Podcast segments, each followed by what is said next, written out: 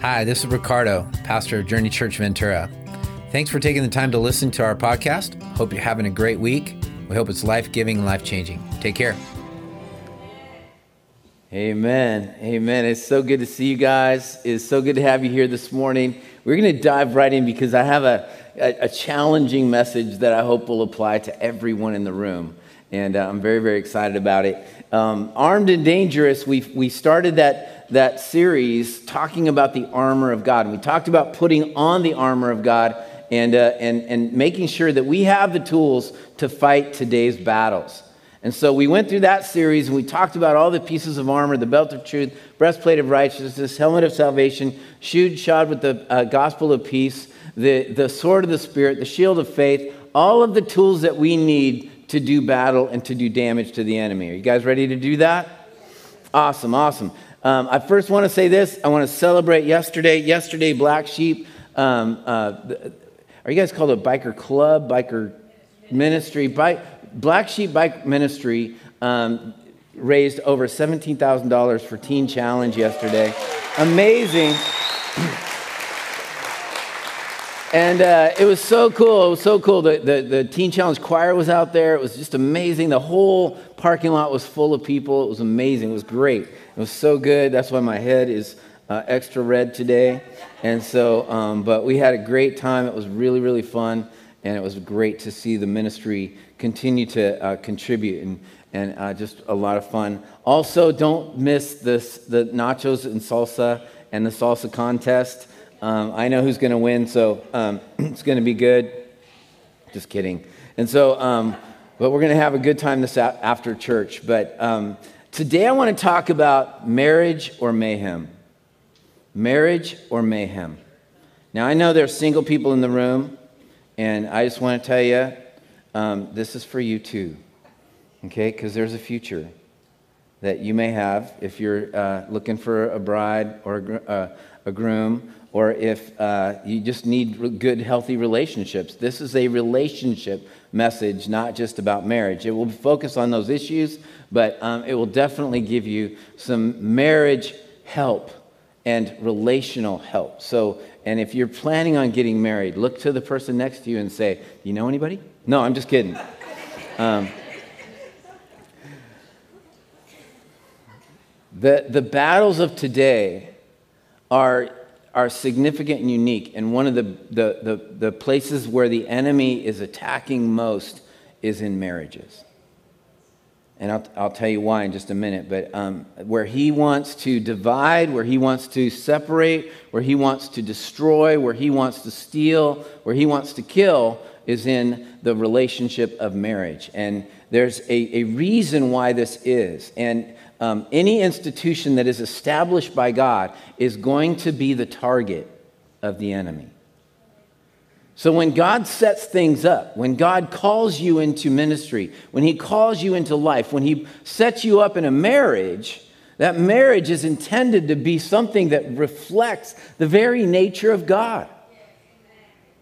That's what marriage is and does. We're called the bride of Christ. There's a reason for that because he treasures the sanctity of relationship, commitment, loyalty, purity, togetherness, intimacy. All of these things are intended to be a reflection of the nature of God. That's why the enemy doesn't like marriage.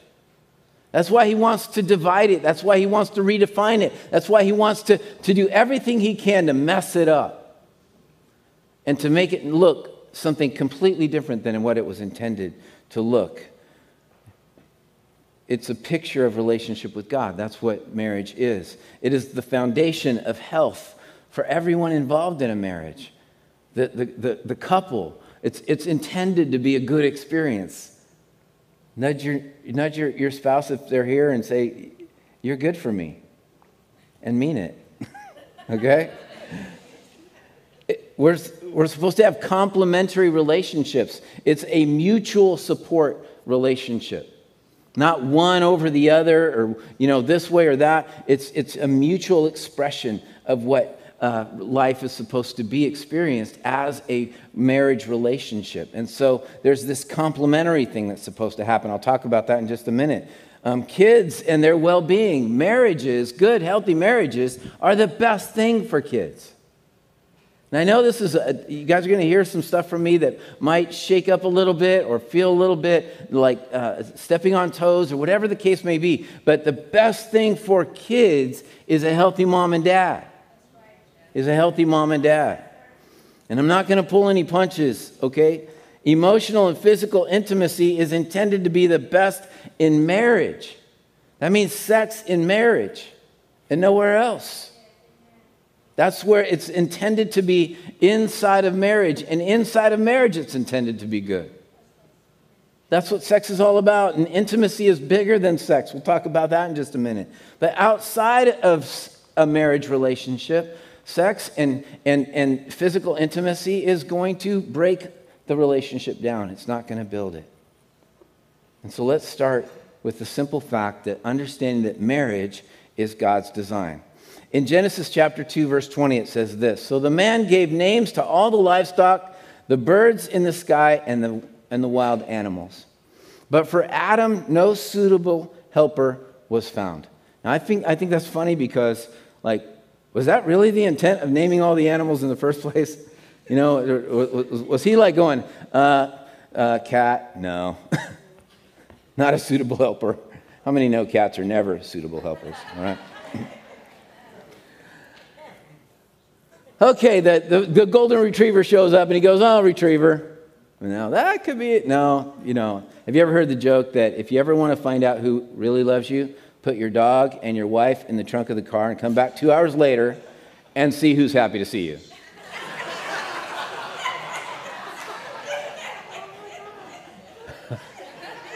That's awful. That's terrible.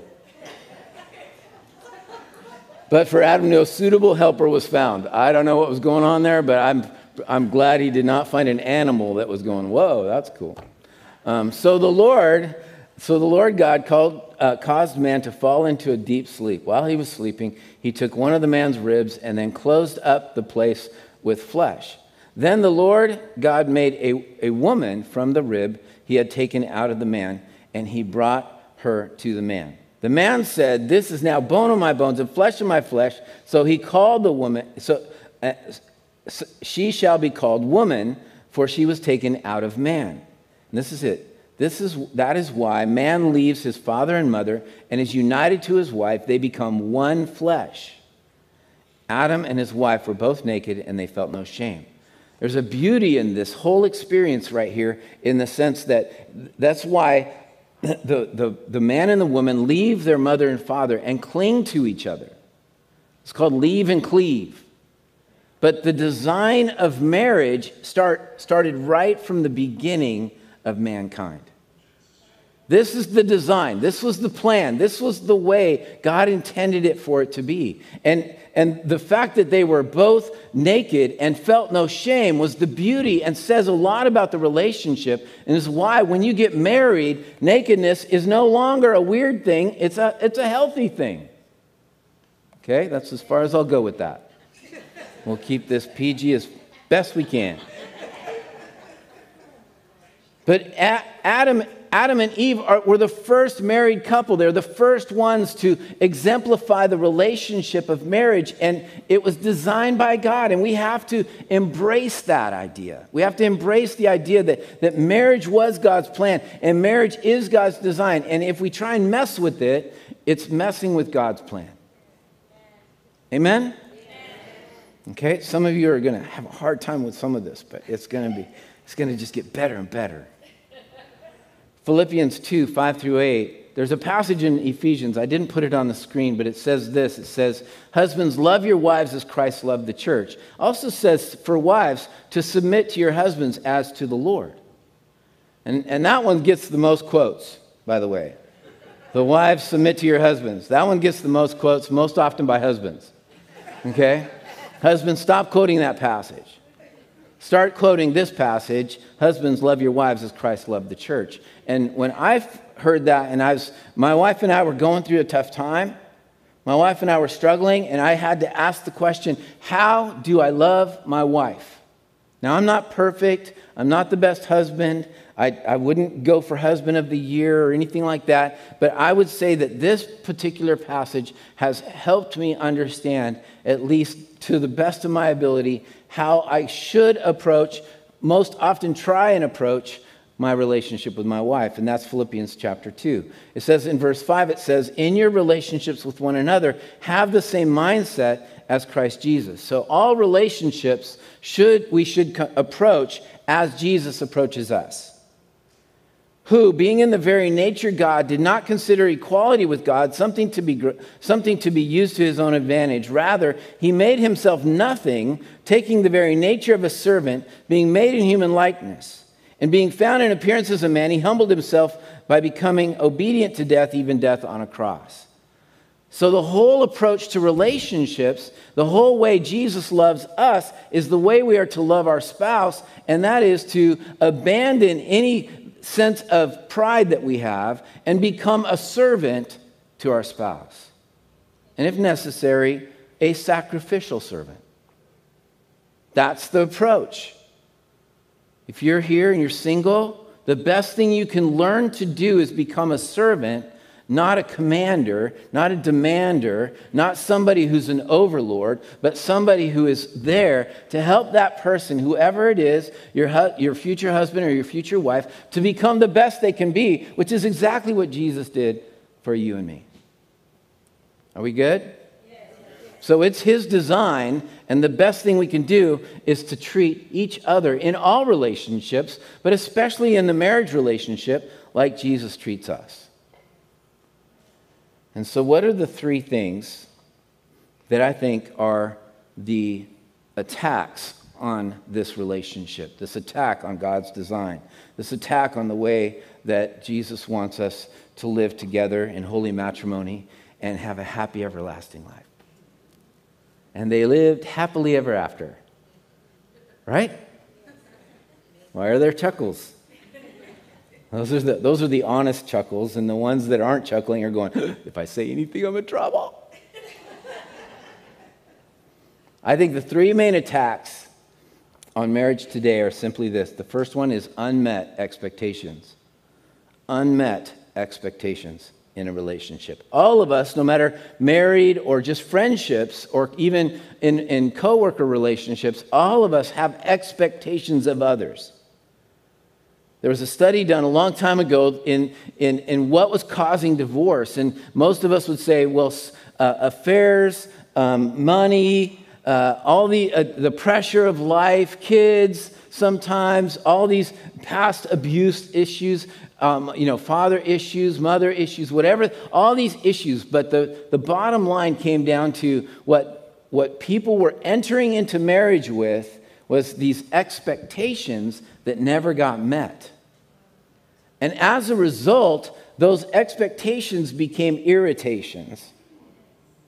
They became disappointments. And after disappointment comes this, this uh, resentment. And after resentment comes anger. And after anger comes a- isolation. And after isolation comes separation. I call this the, the, the, expectation ladder. And what happens is when you are disappointed, you go, oh, okay, I can handle disappointment. But then you start resenting because your needs aren't being met. And as a result, you get angry. And after you get angry and it doesn't solve itself, you start isolating and you start staying away, especially during those kinds of situations. And then if you stay away long enough, you might as well separate. And that's the kind of the mentality. But then when you, your, your, your expectations are met, there's satisfaction. And instead of resentment, there's endearment.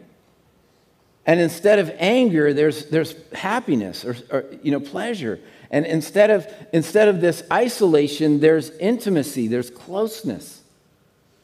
And instead of this separation, there's long lasting relationship.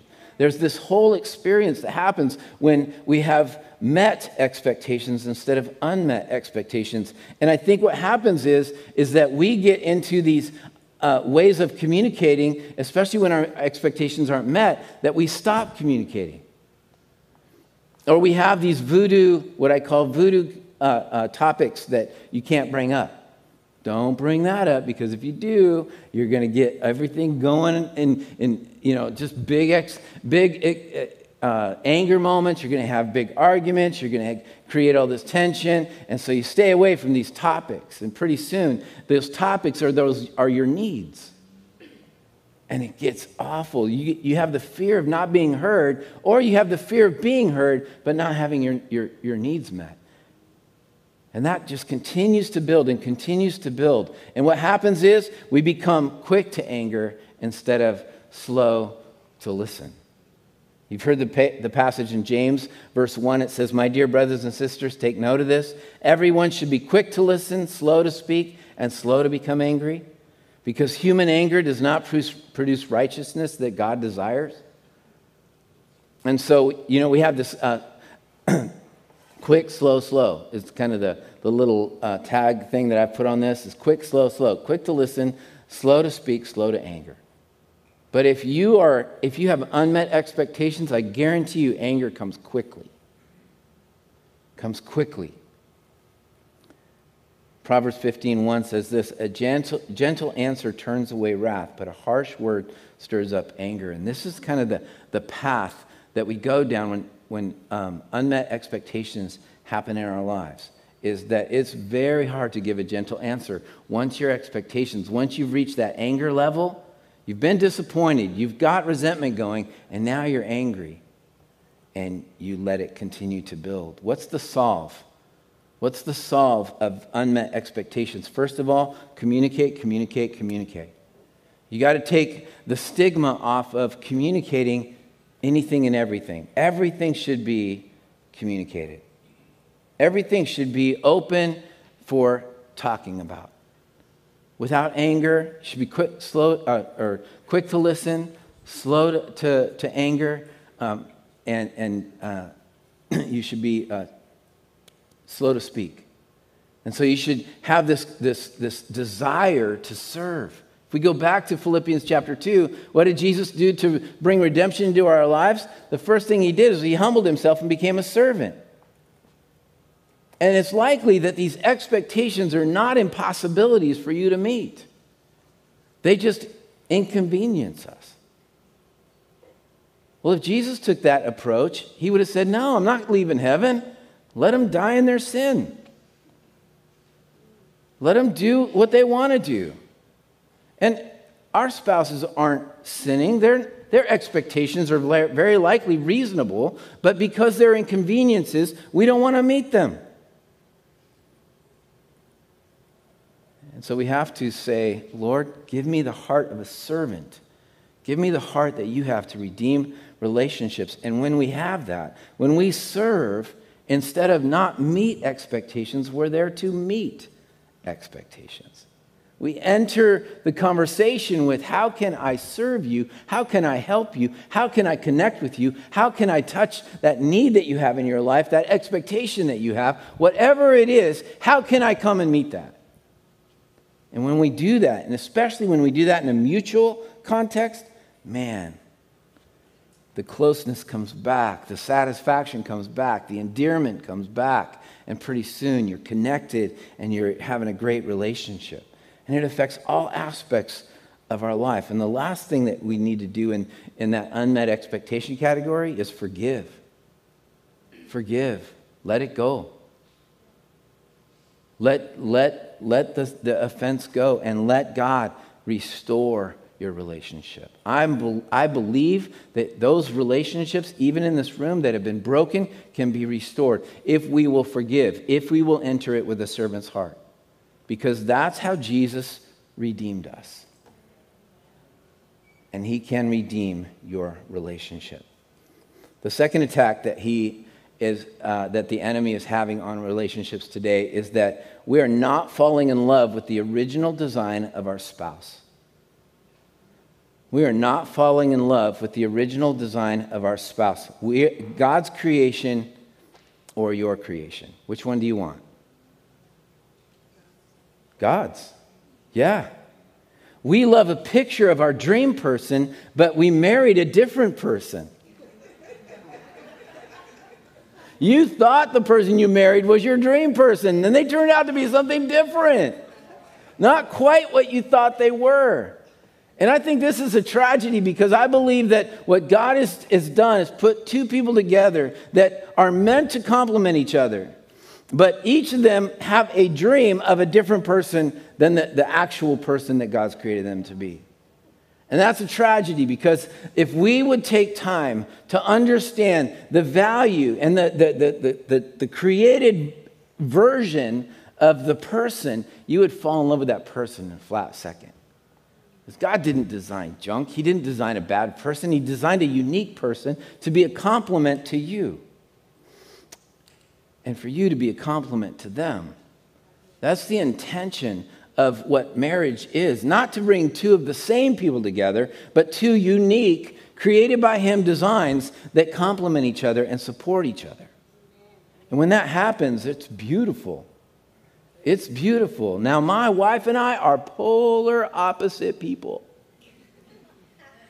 And in my selfish moments, and I'm just being really raw with you guys, in my selfish moments, and I have them, I don't enjoy the created Karen. And I think she'll understand when she sees this. and you can pray for me this may be a long week. I may be camping this week. But in my selfish moments, I, I, she's different than me. We think different. We see things from a different perspective. But when I am able to put myself down and become a servant and become that person that says, you know what? I want to honor that created being that God's made Karen to be oh man, she brings the best out in me. She bring, it brings the best out in her, and we complement each other like no other. We are a force to be reckoned with when we are operating in our original design. And you cannot stop us. We are a force to be reckoned with. But when you start, when I start messing with her design and she starts messing with mine, then we are just a mess and there's sparks flying, and it's not ironing sharpen, iron sharpening iron. it's two fires coming together. But when we are iron sharpening iron and we're working together like it's supposed to be, it's a beautiful experience and it brings us together. And we need to live in that context where we honor the design, the original design of the person. And this is where you have to get, you know, whether you go through a gifts test, a spiritual gifts test, or where you go through an Enneagram or a DISC test or different personality tests, these are really good tools to help you understand the original design of your spouse or, and, and the person that you're relating to. And this works in, in a, a, uh, a, a job situation or a um, relationship, just friends, you can understand each other better. Romans 12:3 says this, "For by grace given me I say I say to every one of you, do not think of yourself more highly than you ought, but rather think of yourself with sober judgment in accordance with the faith God has distributed to each of you. So God has given us everything. For just as each of us has one body with many members, and these members do not all have the same function, so in Christ, through many, though many, form one body, and each member belongs to all the others. So there's a design that God has created in each of us to complement each other. And when we come together and we bring those in complementary form, it's amazing. When we decide that we're not going to work together and we're going to mess with everybody's design, then we mess with the whole thing and it becomes really ugly.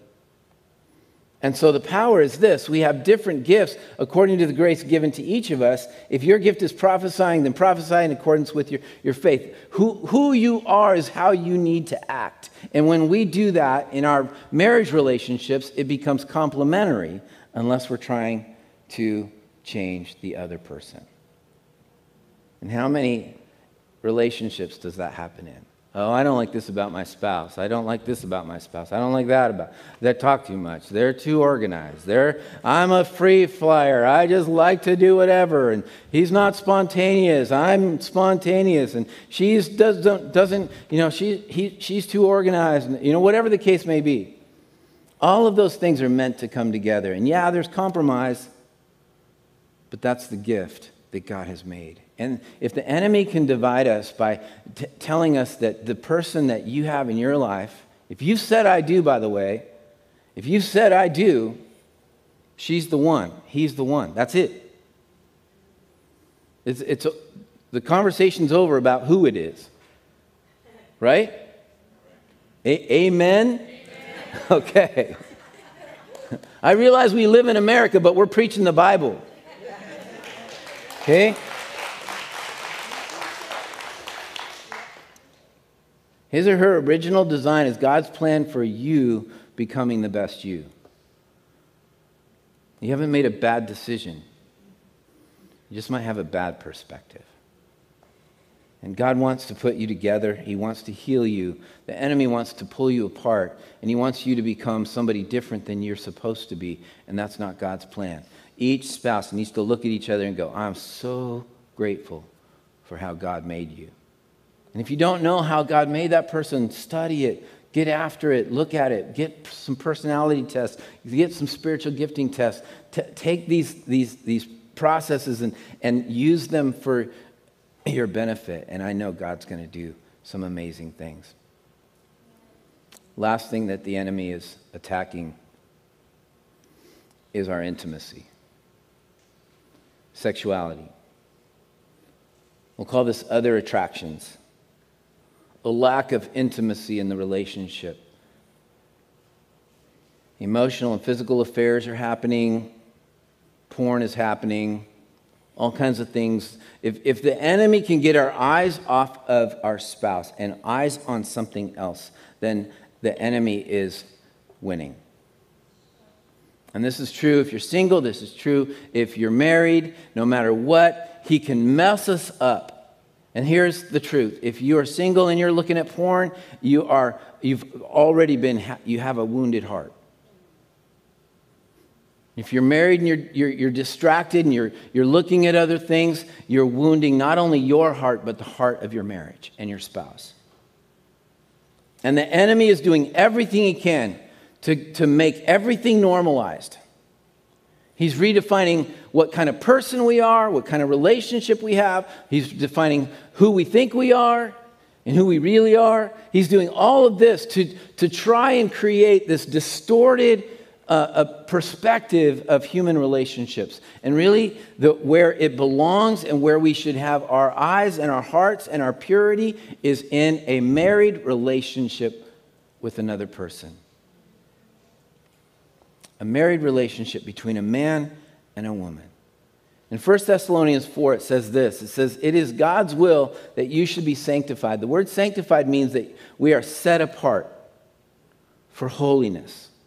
We're set apart. We're out of the, the, the, the, um, the, uh, the, the cultural river that might be pre- pre- prevalent in our, in our country right now. We're out of that and we're set apart for God's culture. Amen. And so that's what sanctified means. And it says that you should avoid sexual immorality, that each of you should learn to control your own body in a way that is holy and honorable, not in passionate lust like the pagans who do not know God. And that is that in this matter, no one should wrong or take advantage of a brother or sister. And I love that last statement because I really do believe that what we, we need to understand is that sex outside of marriage, sex, porn, any of those things, it is exploitive. And it's, it's taking advantage or doing wrong to another brother or sister or human being. It's degrading, it's, it's, it's uh, exploitation, it's abusive, it's all of those things. And we have to understand that we have a responsibility in our lives to respect every human being, not as a, a, a physical body or a physical image, but as a brother or sister in Christ. And I realize this is a big struggle. This is a big, big struggle for uh, men and women. And we must purify our hearts, purify our activities, purify our input. And when we purify our input, the output will be the same. But if we, if we put impure in, we're going to get impure out. The Lord will punish all those who commit such sins, as we told you and warned you before. For God did not call us to be impure, but to live a holy life. Therefore, anyone who rejects this instruction does not reject a human being, but God, the very God who gives you his Holy Spirit. That's a heavy one. I want to, in just a moment, I'm going to pray, but I, I realize that probably some shame, some guilt, some frustration, some disappointment in your own self may have just entered into your heart. Just hearing these words, going, oh, man, God really does take this seriously. Absolutely, He does. And I realize none of us are perfect in this room. And we're going to make mistakes and we're going to go there and, and we're going to do things that, we, that are unpleasing to God. But we have the ability to come before God and say, God, forgive me.